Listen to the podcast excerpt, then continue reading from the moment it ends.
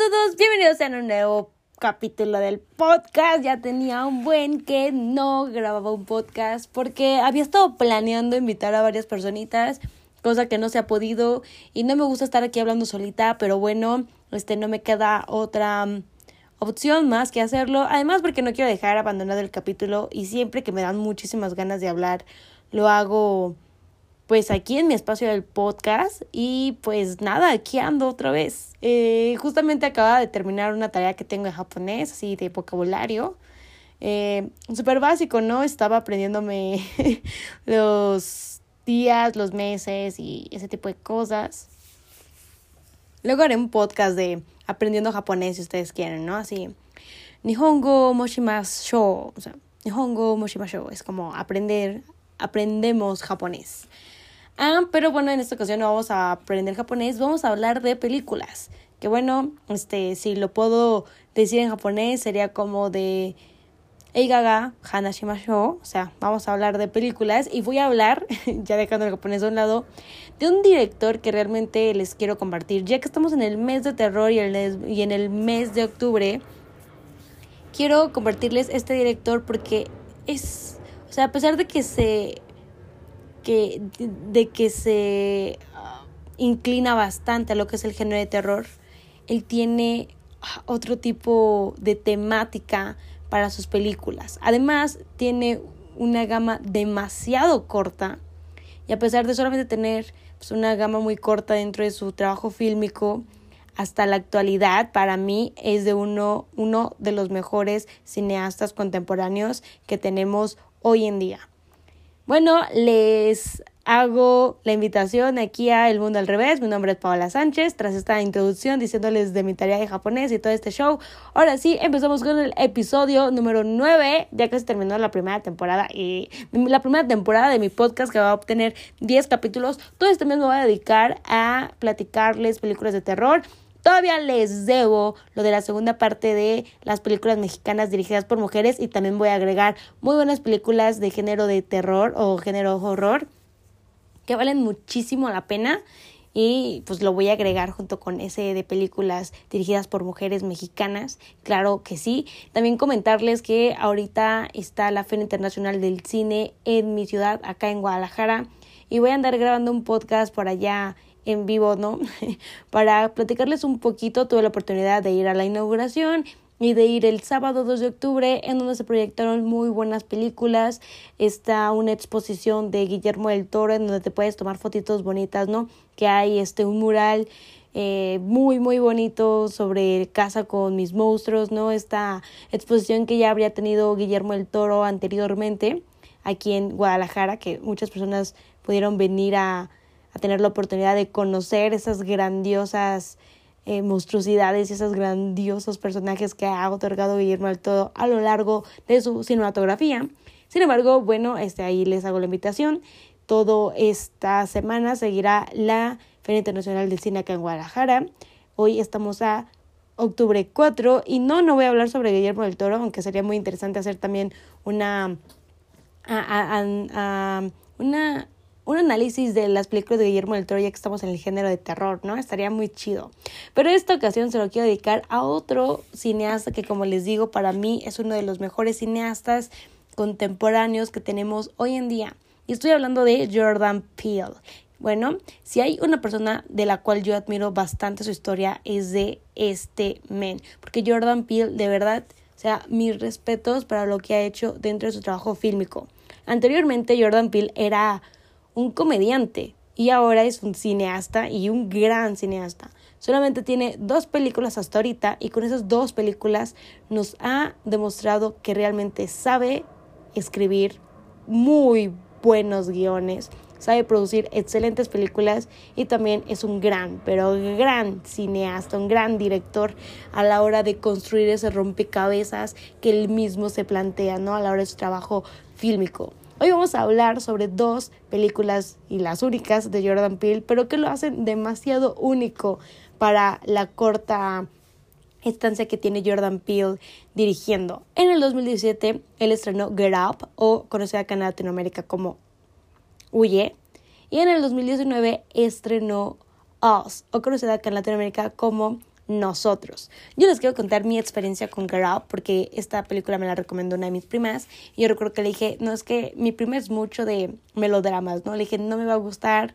esa película, es el tipo de películas que dije casi no me gustan y mi prima de darle una oportunidad, es en serio, que no sé qué y dije, bueno, ok, vamos a darle una oportunidad a Get Out. Y no les miento, pero es, es muy real que me quedé con bastante incertidumbre después de la película. Me quedé con un con un sentimiento de incertidumbre por el el, el plus el, el plus que hace eh, Jordan Peele, ¿no? En, en, en la película de Grab. Es que Vamos a, vamos a comentar un poquito primero Get y después me paso a Oz, porque Oz ya tuve la oportunidad, sí tuve la oportunidad de poder ir al cine. O sea, yo me quedé tan fascinada con la ópera prima de Jordan Peele con Get que dije, le tengo que dar una oportunidad a Oz y saber mucho más allá del trabajo que hace Jordan Peele con sus películas. Entonces, Jordan Peele maneja el género de terror muy bien, pero él hace un género de terror racial la, la, la clave de las películas de Jordan Peele siempre se van a inclinar a lo racial y por ende siempre van a haber personas afroamericanas en su filmatografía. En Get vemos que de verdad, o sea, la, la, la tensidad o, o lo tenso que se hace de nuestro protagonista al interactuar con personas blancas te lo va a generar a ti como espectador. Al principio, la verdad, lo, lo, lo pueden ver como pues, algo no tan notable, porque pues vemos un chico afroamericano que vive en buenas condiciones, que tiene pues, un estatus económico estable, tiene una novia muy guapa, rubia y todo el show, ¿no? Pero, o sea, ya después de cuando llega a la casa de, de sus suegros, de los papás de su novia, ahí ya podemos notar que, que ya no es básicamente lo que fue en la primera escena, ¿no? Que era como que todo muy tranquilo, como que, ah, ok, hay un chico pues, afroamericano sin, sin ningún problema en absoluto. Y, y, y la película, o sea, al trasfondo, obviamente antes de llegar al clima, o sea, llegar al, al, todo el contexto y al, al plus suite que hace Jordan Peele en, en la película, de todas maneras te genera un chingo como que de, de ansiedad, incertidumbre por la incomodidad de nuestro protagonista, en este caso Chris, que él, o sea, a pesar de, de ser un, un, afroamericano, este, rodeado de personas blancas, se siente bien extraño, o sea, esa tensión existe allí. Más el, los diálogos que le introduce Jordan ¿no? a, a cada uno de los personajes, comienzan a hablar de cuestiones de clases sociales, de política, ¿no? Hay una parte en donde la, la madre y, y, el padre están platicando sobre pues las elecciones de, de los Estados Unidos. En ese entonces había ganado um, este vato, ¿cómo se llama?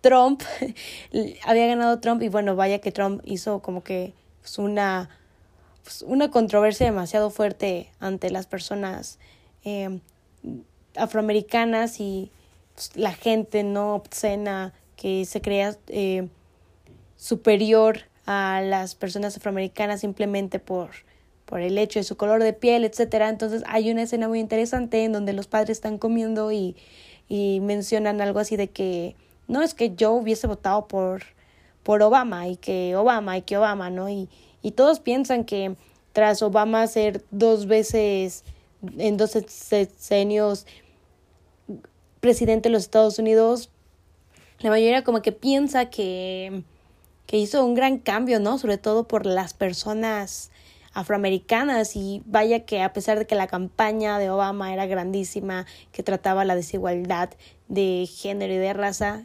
sinceramente fue de los que pocos hicieron tras esta problemática social, porque pues Estados Unidos es que si lo hablamos desde el primer presidente que fue George Washington, la verdad es que es una es una historia grandísima en donde el problema del racismo siempre ha existido y hasta la fecha sigue existiendo. Yo tengo este conflicto también con las películas hollywoodenses que retratan mucho este estilo de, de problemas sociales, pero siempre incrementando, incrementándote un what un white savior, ¿no? Un, un, blanco salvador.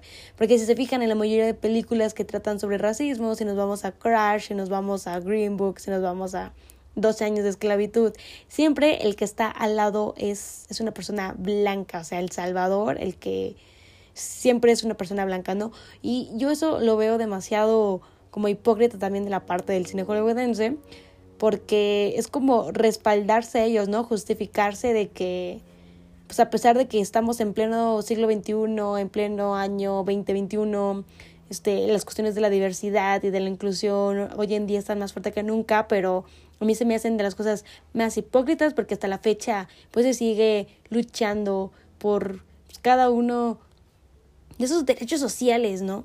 Y es algo que va a caracterizar bastante a la cinematografía que hace Jordan Peele. Él hace una crítica social muy fuerte a través de estas dos grandes películas, tanto en Get como en House. Por una parte, como les comentaba, Get nos habla bastante de cómo es que pues, eh, eh, el racismo no solamente conlleva del, desde el solo mirarte pues, por, por tu color de piel, a lo mejor te hacen de menos o mirarte de, de manera muy obscena o de manera muy irrespetuosa, sino que también vemos un lado bien interesante de, de, de Grab, en donde básicamente están recolectando a nuestro protagonista para la venta de órganos. Porque, porque es negro y porque no tiene otro derecho más que como una persona blanca. No sé si me va a entender con esto. Hay una, hay una frase muy chingona que dicen en la película durante una escena en donde están haciendo el juego de la apuesta para ver quién, quién se queda con, con Chris, ¿no? Con el cuerpo de Chris, que él todavía no se da cuenta de que está siendo subastado. Y hay una escena en donde el diálogo dice más o menos de que, o sea, es, es un cuerpo afroamericano, o sea, es fuerte. Es fuerte, es grandote, es rudo, es una bestia. Lo que vamos a hacer es cambiarle el cerebro por un cerebro de un blanco, o sea, la combinación perfecta, ¿no? La combinación de un cerebro de un blanco, pero con un cuerpo bien estructurado de una persona afroamericana. Entonces, ahí se dan cuenta, o sea, de las referentes que hace Jordan Peele a través de las críticas sociales en, en sus películas, ¿no? Por otra parte, Oz sigue manteniendo esta posición de ese problema racial, ¿no? Lo vemos o desde la primera escena en donde nuestra protagonista, protagonizada por Lupita Nyong'o, que neta Lupita Nyong'o en esta película 10 de 10, magnífica, hermosa, preciosa, ella tiene este complejo, ¿no?, de personalidad porque eh, se ve cuando ella se pierde entre los espejos y después se ve ella misma, se ve ella misma. Y, y aquí hay un género de, de de problemática en, mental, si se lo puedo definir de esa manera, porque pues ella creció con este complejo, ¿no? De que una persona, sea afroamericana, a lo mejor no puede, este, tener los mismos derechos que un blanco dentro de pues, la cultura estadounidense. De hecho, incluso de la película de Oz, ya pasándonos un poquito a, la película de Oz, empieza con un movimiento que se hizo en los Estados Unidos sobre una asociación que se llamaba Half Cross American, donde bueno, se trataba más que nada recolectar dinero para a, las personas que no tenían eh, víveres, que no tenían comida y todo este show. Entonces, eh, se hacía como una cadenita, ¿no? Se hizo muy famosa esa cadenita donde se agarraban las manos y quien se iba uniendo que les costaba 10 pues, dólares el unirse a, este movimiento, se iban pues agarrando de las manos y se iba haciendo la cadenita. Pues fue un, fracaso a lo que leí, yo no estuve muy enterada de este de este movimiento, obviamente tuve que eh, oh, investigarlo una vez que, que fui al cine a, con un amigo a ver Oz, entonces fue muy interesante saber que pues, la campaña fue un rotundo fracaso, que solamente se recaudaron 35 millones, de los cuales 19 millones se fueron a la publicidad, a pagarle a artistas como Oprah, como eh, Robbie Williams y 15 millones se fueron para las personas que específicamente se hizo este proyecto. Y aquí, bueno, quiero hacer pues un hincapié a lo que creo que mencioné también en el podcast cuando estuve hablando de Hamilton, en donde pues el manifiesto, ¿no? Del rap, bueno, más bien el rap inició como un manifiesto para esa liberación de los derechos de los afroamericanos y que una mente blanca o una persona blanca lo haya tomado para querer comercializarlo y hacer artistas, sí afroamericanos, pero ya dentro de este contexto mm, de, pues, del manifiesto liberal por el que iniciaron el género del rap los, los afroamericanos, lo hayan hecho pues, un género más para vender, como en este caso lo fue Oprah o Robbie Williams, o como lo hemos visto en Snoop Dogg, o para mencionar otros raperos, ¿no? Que son súper comercializados. Aquí también en Oz, que es muy interesante lo que hace Jordan Peele, es que habla bastante del capitalismo, del sistema, de las clases sociales. O sea, cómo es que las personas que son los clones o los que viven abajo luchan por ser uno más de, del exterior, por tener esas mismas oportunidades, por tener esas mismas cualidades a las que una persona de clase media alta o clase alta las tiene, ¿no? Y combinarlo con esta cuestión de lo racial, a mí se me hace una de las estrategias más inteligentes que Jordan Peele ha hecho en, pues, en sus dos películas, porque si retomamos la, la última escena en Get Up, en donde la madre, cuando, cuando nuestro protagonista Chris se entera de que está siendo básicamente subastado para eh, trata de blancas de órganos y la, la mamá de, de, su novia le comenta, le voy a hablar a la policía para ver a quién le creen. O sea, yo puedo hablar a la policía y decir que un, una persona negra está viniendo a atacar a mi casa. ¿O crees que a ti te haga caso la policía diciendo que una familia bien posicionada como la de nosotros te está subastando para tratar blancas de órganos? O sea, a, quién le van a creer, ¿no? Entonces, sí existe como que eh, este debate entre en que estamos viendo la posición tanto racial como la de la clase social aquí en esta escena precisamente de Garab. Si no la han visto de verdad, véanla, no les estoy spoileando nada, estoy hablando un poquito solamente pues del, del gran trabajo que hace Jordan Peele en sus películas. Y, y pasa lo mismo, ¿no? Con Oz, que, que pues al ver clones de, de, la misma familia que, que está en, pues, en, en, las vacaciones de playa, e, esa lucha por ser una persona del exterior, por estar bien acomodada, por estar bien posicionada como una persona pues, de clase media alta, de clase alta, una persona blanca, lo, lo hace o lo ejemplifica muy bien Jordan Peele eh, con, con este contexto, ¿no? De las personas de abajo, con las personas que viven sometidas eh, tras el sistema, que han hecho o que han sido realizadas simplemente para, para, pues, para ser explotadas, vaya, para ser explotadas. Entonces, da un punto, un, un eje sumamente interesante Jordan Peele con su cinematografía, que, o sea, sinceramente para mí está súper chingón lo que hace Jordan Peele hasta ahorita en, en, sus dos películas. O sea, tiene dos películas y este vato, la neta, o sea, ha hecho una vuelta al mundo increíble a, a, al cine, ¿no?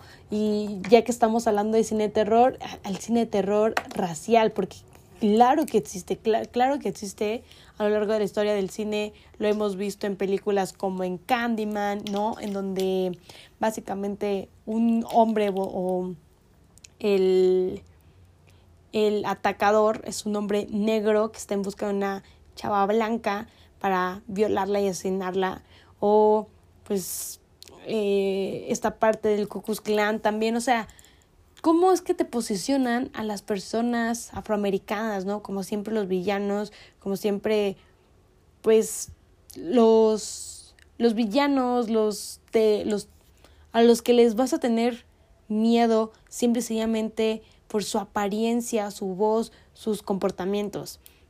Y es que Jordan Peele también hizo pues, una entrevista, bueno, en una entrevista dijo algo muy chido, muy interesante, en donde pues mucha gente, y esto me rebunda algo que yo comenté hace poquito cuando salió la película de La Cenicienta, ¿no? Con Camila Cabello. Estaba yo comentándolo con mis primas y mis primas me dijeron, es que pues, engordó bastante, ¿no? Camila Cabello. Y estamos deduciendo por qué, por qué había subido de peso Camila Cabello. Y yo, yo llegué a la conclusión, fíjense en mi conclusión tan estúpida, y yo le dije a mis primas, tal vez porque es latina, porque las latinas tendemos a tener un poquito más carne, tendemos a engordar un poquito más rápido, o sea, nuestra, nuestro, nuestros genes, eh, no sé si se puedan decir ya antecedentes, pues somos cuerpos un poquito más angostos que lo que es una asiática o lo que es una europea. O sea, yo lo definí por esa parte. Y esto me cayó muchísimo al 20 cuando Jordan Peele en esta entrevista dijo que muchas personas se basan a esos que ni siquiera existen esos genes antecedentes, siempre han sido pues esa presión social que ha estado y existiendo durante principios de las épocas, ¿no? Como es en el caso de los afroamericanos, el ser al grandotes, el ser eh, su color de piel muy fuerte, el tener dientes grandes o cosas así, o sea, cuando lo que te hace ser quien eres son tus experiencias a base de tus comportamientos, con quién te juntas, qué es lo que realizas, todo eso te hace ser la persona que eres, no como te plantean visualmente eh, dentro de la sociedad. Entonces es algo bien interesante porque en, en Get y en Us se ve perfectamente en nuestros protagonistas cómo es que decae esa parte del ser afroamericano, ¿no? Por ejemplo, Chris cuando llega a comer con sus suegros, cómo trata de hablar un poquito más bajito porque pues si un afroamericano habla fuerte tiene su voz muy ruda, ¿no? Que lo vemos en una escena, por ejemplo, en Oz, cuando el, el ah, esposo de Adeline comienza a hablar más fuerte hacia los clones, ¿no? Les comienza a hablar con un acento afroamericano así súper fuerte, súper así como pues, los voy a asustar, ¿no? Con simple y sencillamente hablar y son contrastes muy interesantes que se pueden analizar desde esa perspectiva que hace Jordan Peele a través de estos dos grandes largometrajes.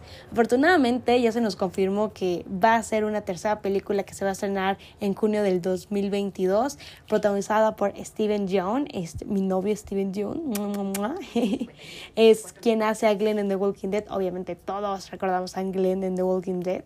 Y yo la verdad la, la ansío bastante. Quiero, quiero que Jordan Peele me sorprenda, así como cuando fui al cine con Oz, que yo dije, si Get Out me dejó esta incertidumbre, Oz también lo va a hacer. Bueno, para terminar un poquito antes esto, muchas personas también comentaron que Oz tiene pues, hoyos argumentales donde pues, básicamente te cuestionas un chingo de cosas. Y, y sí, o sea, sí yo también quedé bastante confundida con bastante cosas, pero no son problemas de guion y no son hoyos argumentales, al menos para mí. Si lo puedo poner de ejemplo como por ejemplo Christopher Nolan con sus películas, ¿no? Que sí llega como a tener varios hoyos argumentales, que te llega como a la conclusión de sacar teorías y un montón de demás cosas. No, no lo quiero definir de esa manera, o sea, pongo un ejemplo para que sepan lo que es como esa incertidumbre de los hoyos argumentales. En el caso de Oz, la verdad es que los hoyos argumentales que existen simple y sencillamente son como más reflexivos, como para cuestionarte realmente eh, este tipo de situaciones y, y era más la tirada de Jordan Peele al estar haciendo pues, ese tipo de cortes eh, con este tipo de hoyos argumentales para llegar a, a esa cuestión y esas conclusiones. Yo les recomiendo que vean Grab y que vean Us, véanla, si ya que estamos en el mes de terror, véanlo, watchenselo, lo van a disfrutar muchísimo, son dos películas que valen bastante la pena y Jordan Peele, la verdad es que es un excelente director, creo que con estas películas nos demostró que no solamente es un gran, gran director, sino es un excelente guionista y un excelente productor y se merece muchísimo amor. Yo dejo esto por acá porque ya en cinco minutos tengo clase y esto lo hice como a lo random, invitándoles que pues sigan el podcast, lo compartan y vean Grappy Us. Mientras tanto, yo me despido, los dejo aquí y nos escuchamos para el próximo podcast